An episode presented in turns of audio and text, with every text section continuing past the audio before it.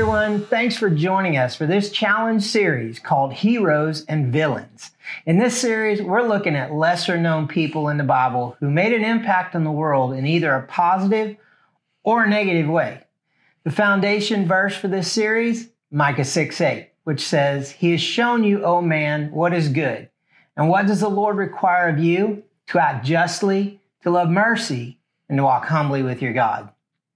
So we're going to look at 12 different characters in the series. Mm-hmm. The first four who act justly or very evil. The second four, they love mercy or they take revenge. And the final four will choose to either walk humbly with God or they'll yeah. be consumed with pride. Our goal in this series is to learn through their examples, both good and bad, how to be a better disciple of Jesus. So, if you're ready, let's dive in. In this very first episode of the Heroes and Villains series, we're going to take a look at a real villain, a lady called Queen Athaliah. Now we can find her story in 2 Chronicles 17 through 23. But before we begin, let me explain something. At this point in history, there were no large countries or governing powers that ruled over society. So these small tribal communities, they would often make alliances with other tribes in an effort to strengthen their community and to help them fight against any attacking enemies. Now, to give us a modern day reference of what this world looked like, uh, it would be like us living in an inner city where gangs rule the streets and law enforcement doesn't even exist. So at any time they could be attacked. Their towns could be destroyed, their their food taken, their livestock taken, people murdered, raped. They could be even be hauled off as slaves. So let's keep this in mind as reference as we unfold this story. At this point in the story, the nation of Israel is divided into two groups, much like our nation was during the Civil War. Now, the north was called the kingdom of Israel, and the south was called the kingdom of Judah. This division made them weaker as a people group. And so, even though they were at odds with each other, they were willing to form an alliance to keep themselves safe. So Omri, an evil king of Israel, he makes an alliance with Asa, a good king of Judah, in an effort to strengthen their countries and to improve commerce. Now, as a part of the deal, Omri gave his daughter to Asa's son, Jehoshaphat, as a wife. And the Bible doesn't record that there were really any problems from this marriage, but it did tie these two families together as relatives. Okay. So Asa, the king of Judah, he lives on for a number of years, but when he dies, Jehoshaphat, his son, takes over. And he's a good king. He honors God and he leads the people well. However, he follows in his father's footsteps and example, and he creates this alliance with Israel by taking Athaliah, the king's daughter, as a wife for his son Jehoram. Now, this was a huge mistake because Athaliah's parents were none other than the evil Ahab and Jezebel. Now, Jehoshaphat did remain a good king despite his alliance with Ahab. But when Jehoram, his son, took over, he was so greatly influenced by his wife Athaliah that he killed off six of his brothers and he did great evil among the people. Now, Jehoram was so evil that he only lasted as king for eight years, and at the age of 40, he died. And the Bible records that he was so hated that no one even cared. Now, this left Athaliah and her son to rule Judah. So Ahazi, her son, took power, and he ruled for one year, but he was also so incredibly evil because of the influence of his mother. Now, at the end of his first year in power, Ahazi joined his uncle, another evil king from Israel, in battle, and he was killed. When Athaliah heard that her son was dead, she immediately took over as the reigning queen of Judah. Now, shortly after that, Uh, shortly after she took power, she murdered all the royal heirs to the throne, which were her very own grandchildren, in an effort to secure her position as queen. Now, as you can imagine, she was a horrible leader and she did great evil among the people. Athaliah reigned over Judah for six years before she was finally taken down. So, What I want us to see from this story is the incredible tragedy that lies in the decisions that were made by two good kings who thought that they needed to compromise and to build unhealthy alliances in an effort to protect and to better their countries.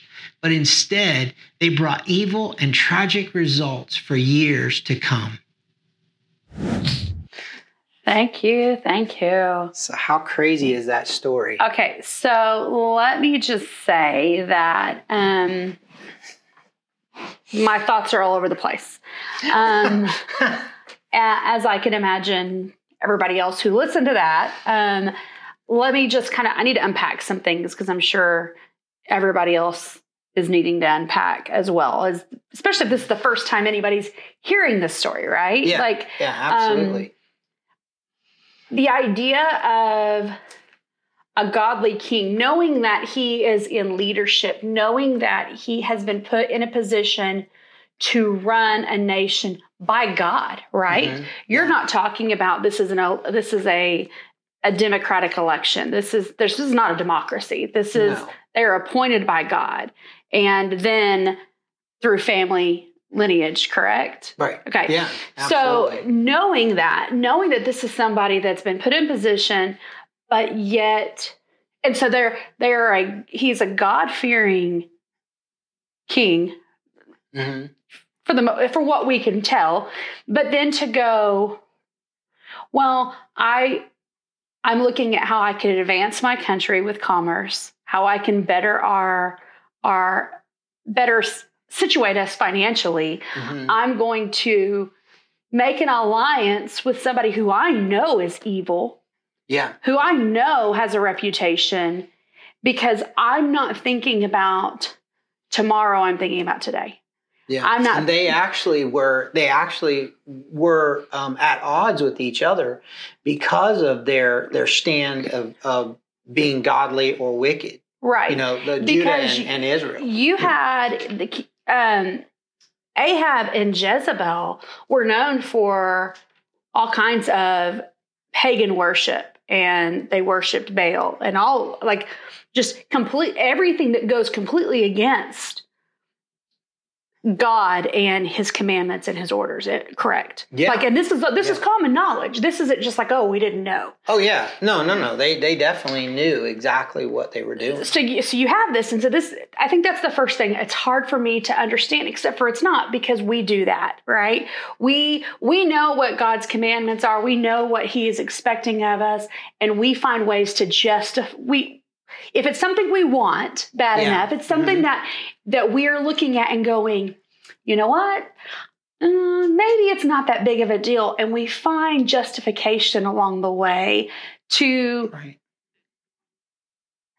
to compromise i guess is the best word so Yeah. that that's the first thing i think that um, i'm thinking the second thing is the fact that um, i have I, I know as a kid growing up and looking at the way um, when you look at the old testament you would think wow god is really mean. He's he's super harsh with his people. Because why would he wipe out like doesn't he love everybody? Didn't he create everybody? Like that's the part i didn't understand is why would he wipe out a people group? And when you start understanding what some of this worship looked like like the Oh, worship man. of baal Yeah. and you Horrible, horrible understand stuff. the heart of god and where he's just like this is non-negotiable. Like we're not putting up with this. So that's happening in israel and you've got judah in a situation where they're not they have no water access correct is that is yeah, that correct Right, yeah. okay well, so when the you look at Philistines is on one, are on one side, Ammon and all these ites, these Mennonites, and all these other. They're all around them. Ites. Like they're surrounded by all the ites and the and the, right and the Iams. So the Philistines. only way that they can have, they can take their commerce and take it out beyond Israel is to partner with Israel. Mhm. Okay, so there is there is definitely a compromise there, and I think that the idea that I don't, I mean, the fact that Jezebel, man, like I would never. I would, no matter what I could gain, I would never Yeah. say, "Hey, um, I'm gonna let Jezebel. I'm going to arrange for Jezebel to be my son's mother-in-law. Like that's aw- that's awful. That's awful. know. It's like that's the worst thing you could do for your kids. So you Yeah. you've got this all going on, and then he becomes uh, something that you didn't, which we've we as we were researching all this, I thought was super interesting, is that when after after Jehoshaphat dies and Jehoram becomes king, and he was king for what eight years? Eight years. Eight years. He died of this severe Oh. intestinal disease where his insides basically ate themselves. Yeah, yeah, and He so was eaten alive from the inside out, which is like a scary movie, right? Right. Yeah. Well, so the way all that went down is like Elijah, who was a prophet, like everybody knows who Elijah is. Right.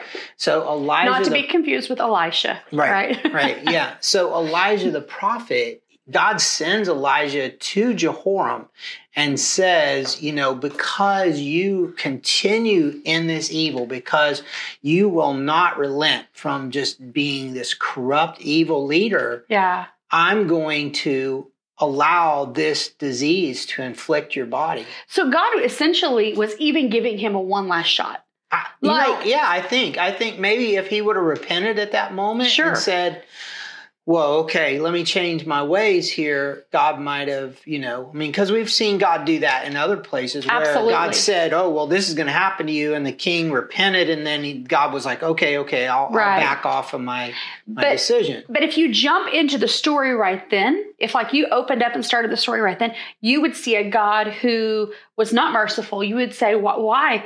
Why would he just put this disease on this man? Well, you have to understand that knowing the backstory, that they have now brought this pagan worship, this worship of Baal into Judah, Mhm. out of Israel into Judah.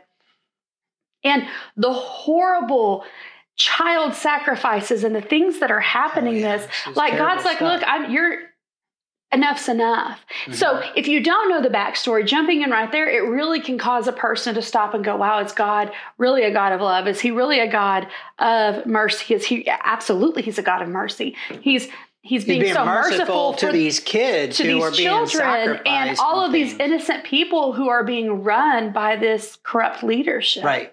Yeah. so, um, something that you said that I thought was really interesting is you compared this, the separation of uh, Israel and Judah to uh, the Civil War with North and the South. yeah. And it's really easy, I think, to look at a story like this and go, wow, that's great history.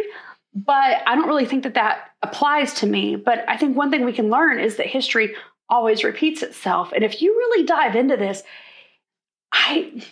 I don't know. Hear me out on this. I don't think it's that much different than where we're at right now as a nation. Um, Hmm. You've got, it's not North against South, it's political party against political party. Yeah. It's, it's, That is true. immunize people who've had their immunization versus those who haven't uh, people who are pro-life versus pro-choice people who are i mean just all of Yeah. this and Yeah. there's so much division then you take it even into the church there Mm. we have especially in the south we've got 9 million church buildings in a small town and they're all using the same bible but we can't agree on anything yeah. and I think that there's something to be How said sad, about it. It is yeah. sad. It is incredibly sad. And I think part of it is is it's twofold. Number one, we do like what I just said. We open up the Bible and we start somewhere, not understanding Yeah. the full picture. Exactly. So you have this Exactly. idea that God is oh this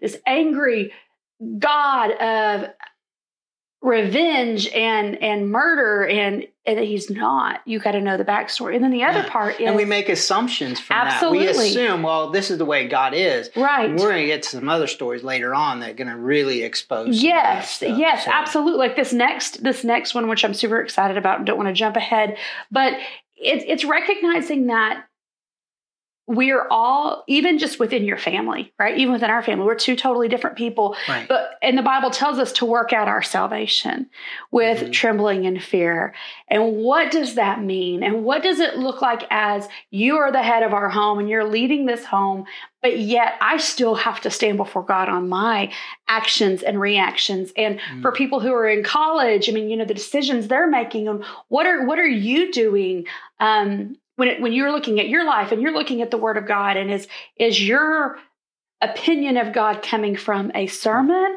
or is it coming from your personal study? Um, in high school when you're really trying to just man you're you're making life choices of like look i'm at i'm at that season of i'm kind of getting out of being a, a kid but i'm not yet an adult. And i mean there's just all these different factors for all of us that you've got to look at. And so going back to this, I'm thinking about this. It's super confusing because I, I think we could camp on this really for a long time. But I, my two big questions, my two big takeaways from this are this, Okay. and I wrote this down. Number one is who is in your inner circle and why. And I know that's kind of a that's kind of a loaded question when you think about it because we're taught as followers of Jesus, um, we're taught as people who are Christ-like Christians. It's and I, Christians. We know what that means, and it's a word so loosely, uh, Right. so loosely used, right? Right. But as followers of Jesus, we're taught to love everyone. Um, I mean, we've Well, got we're taught go into all the world. and preach the know, gospel right, right, but right. you know like I, I wrote this down first peter 4 8 tells us that um, love covers a multitude of sin and so we have this idea that man if i just love everybody that's going to fix everything and I, I don't confuse the two okay don't confuse the fact that we're called to love we're called to reach we're called to go and make disciples Yeah. with and to walk among people. to walk among people, but that doesn't mean you're not still supposed to be selective on who you have in your inner circle. Absolutely. Um, the people that influence you. Yes. I mean, you can love everyone around you, people that are different than you, people who have different opinions than you, people who don't believe in your God. You're supposed to love them. But who you have in your inner circle. So I think that's a question we have to ask ourselves. We, no matter where you're at in life, you have to stop and ask yourself who is in your inner circle? Who do you have speaking into your life Mhm. and why? Why? I think that's that, that's two questions in one. Why are you allowing those people to speak into your life? Why have they earned the place? I, I know, I know for me, Yeah. and, and you could probably name a number of times in your life as well that there there's been some times where I let some people into my inner circle or I I invited them into my inner circle Mm. because I wanted something that they had. You know, I, Sure. I wanted to belong to a certain group of people. I wanted to be in the in crowd with them. Um, or um, or I, I, I didn't think that God was going to give it to me. And Yeah. so I kind of forced my hand to say, well, I'm going to put myself in a place to get that. Right. Well, that I think that would that brings me to my my second question that I wrote down is: Are you making compromise? Mm. Out of Yeah. you know, are you making compromise? Because it's it's one thing, and it's I think we all have to be honest. Let's be real. Like that, we all have that selfish motive of I'm gonna be friends with them because I know they're, you know, I remember as a Mhm. kid, this is awful. I can't believe I'm admitting this. I had a friend whose family went on these big, elaborate international vacations. Oh. And I didn't really even like her, but they took friends with them. And I wanted to go. So, like, I was like, hey, I'm your friend, you know? yeah. It's awful. It's awful. But you, you can say, wow, that's horrible. But we do that. We do that in business. We Mhm. do that Yeah. in in relate when you have kids that play sports. You do that with you know like okay, how do we how do we work yeah, this their kids on the team, and he Yes. plays really good, and he's in with the coach, Right. and so and you learn I'm going to this, join. You you know, I'm gonna be friends with them. right, and you learn that in kindergarten. You learn that as. Yeah, a little kid when you're like, okay, who who do I want to play with? And there's some good to that because you learn to evaluate who do I want in my circle. But then your question is why? And if your question is not, if the answer to why is not a pure motive, then you find, are you compromising? If you're like, okay, this is what I believe, this is who I am, these are the morals, this is the values in which I, I live by, are you making compromises to those values in order to get what you want when you want it? And to go back to what you said with, I'm afraid. I mean, what a what a powerful, very real, honest statement. I'm afraid that God's not going to come through. Yeah. Like we we live in a world right now where nothing seems certain. We are facing things that we've never faced before. Mhm. And it's not like a storm where we know, okay, well, now it's time to recover. Nobody knows what we don't know when it started or where it's going to end or if it's going to end. or- exactly and who's in charge and Yeah. what you're reading, what's true and what's not. and Oh, I think the first Yeah. thing we need to we need to go ahead and say is the one absolute we have is Jesus. Yeah. That is Absolutely. the only, and you can say, well, that's the only absolute I have. Well, that is a great place to start. That's a great that is place. a great yeah. place to start is that absolute of jesus and then the second thing i think that's important is surrounding yourself with people who recognize that as an absolute as well Yeah. finding people sure, that sure. even if they're like man i don't know where i land on so much of this uh, so much of everything in the word or whatever but i know jesus i know jesus is enough well then let's start there that's a great place to start Yeah. and Yeah. then taking the time we've got to get back to the place where we're okay to sit down over a good cup of coffee and and talk about what we're reading. Well, what are you seeing and what is your takeaway from that? So I think that goes back to my two questions, okay? Who is in your inner circle and why? And are you making compromise? And is it out of fear because you don't trust God? I mean, what why are you compromising? And I think a lot of times it, comes down to a lack of trust. If you knew with everything in you that God has tomorrow, you wouldn't worry about today. Mhm. Now, the Word of God promises us that He has tomorrow, but we don't know what comes with that. And so it's like, well, but what if? And no one knew COVID was coming. And so now look at us. And what about this? And what about that? So I think that it's so important that you, this is a question that you ask yourself, and then you sit down and you figure out the answers to that. Okay, so so let's get now to our challenge. What what is it that you're going to challenge? So we're going to challenge everybody to do this week. Okay, so with every single one of these things we do, we're going to always give a challenge. Yeah. And oftentimes the challenge is going to involve other people, but I think this first one, not so much. Yeah. This first challenge really needs to be kind of a personal thing. Um, I think the first challenge is this to sit down by yourself and take an assessment of who is in your inner circle. Mhm. Be honest with yourself Yeah. about that. And Right. be and you know what? I'm one of those people that I make a I take a piece of paper and I do the pros and cons. I, I write things. I'm a visual learner, so Yeah. I have to see that this person, these are pros, these are cons, and evaluate that. And then after you do that, after you make that personal assessment, if you see people that are in your inner circle, that it's it's They're not there. They shouldn't be there. yeah. So so it's take that personal assessment, evaluate, and then make make the efforts to move that around. do what you have to do. yeah, and I think that you don't have to just call them up and go, "Hey, like you're making bonehead decisions," and so Yeah. you're no longer in my inner circle. Sorry. Yeah, You're gone. but you're not holy enough for me. Delete you Sorry. from my friend group. and- Right. Yeah. pushing you out. But I think that you can just start making making um Well, kind of looks like you just like like maybe you just don't invite them into certain conversations, right? exactly. Like, it's not that they're not invited into of- to the party. Yeah, they're just right. not invited into the planning. There you go. You know what I'm saying? Yeah. It's like Yeah. you you get to I'm limiting the influence that you have in my life. So um but I, I want to say then if you're in a group study with this, because we have quite a few groups that are doing this study, if you're in a group study with this, when you come back together, talk about this. Don't throw out who it is. Don't say, oh, yeah, well, you know, he was in there, but he ain't in there anymore. And Yeah. he's sitting in the room and he's like, oh gosh, you know, Yeah, but right, I think right, yeah. you can talk about what that process looks like. You can say, well, I've evaluated and I found some people that I don't feel like need to be in there and then encourage each other yeah. on how do you process through this we're not meant to do life alone right we're no. so that this first challenge i think is a very singular personal challenge and that's to just assess your life if you're let me just get real if you are totally in this because you have a desire to grow in your personal relationship with jesus you believe when the word of god said go make disciples you believe that that's you're wanting to grow as a disciple so that you can grow disciples, this is so important.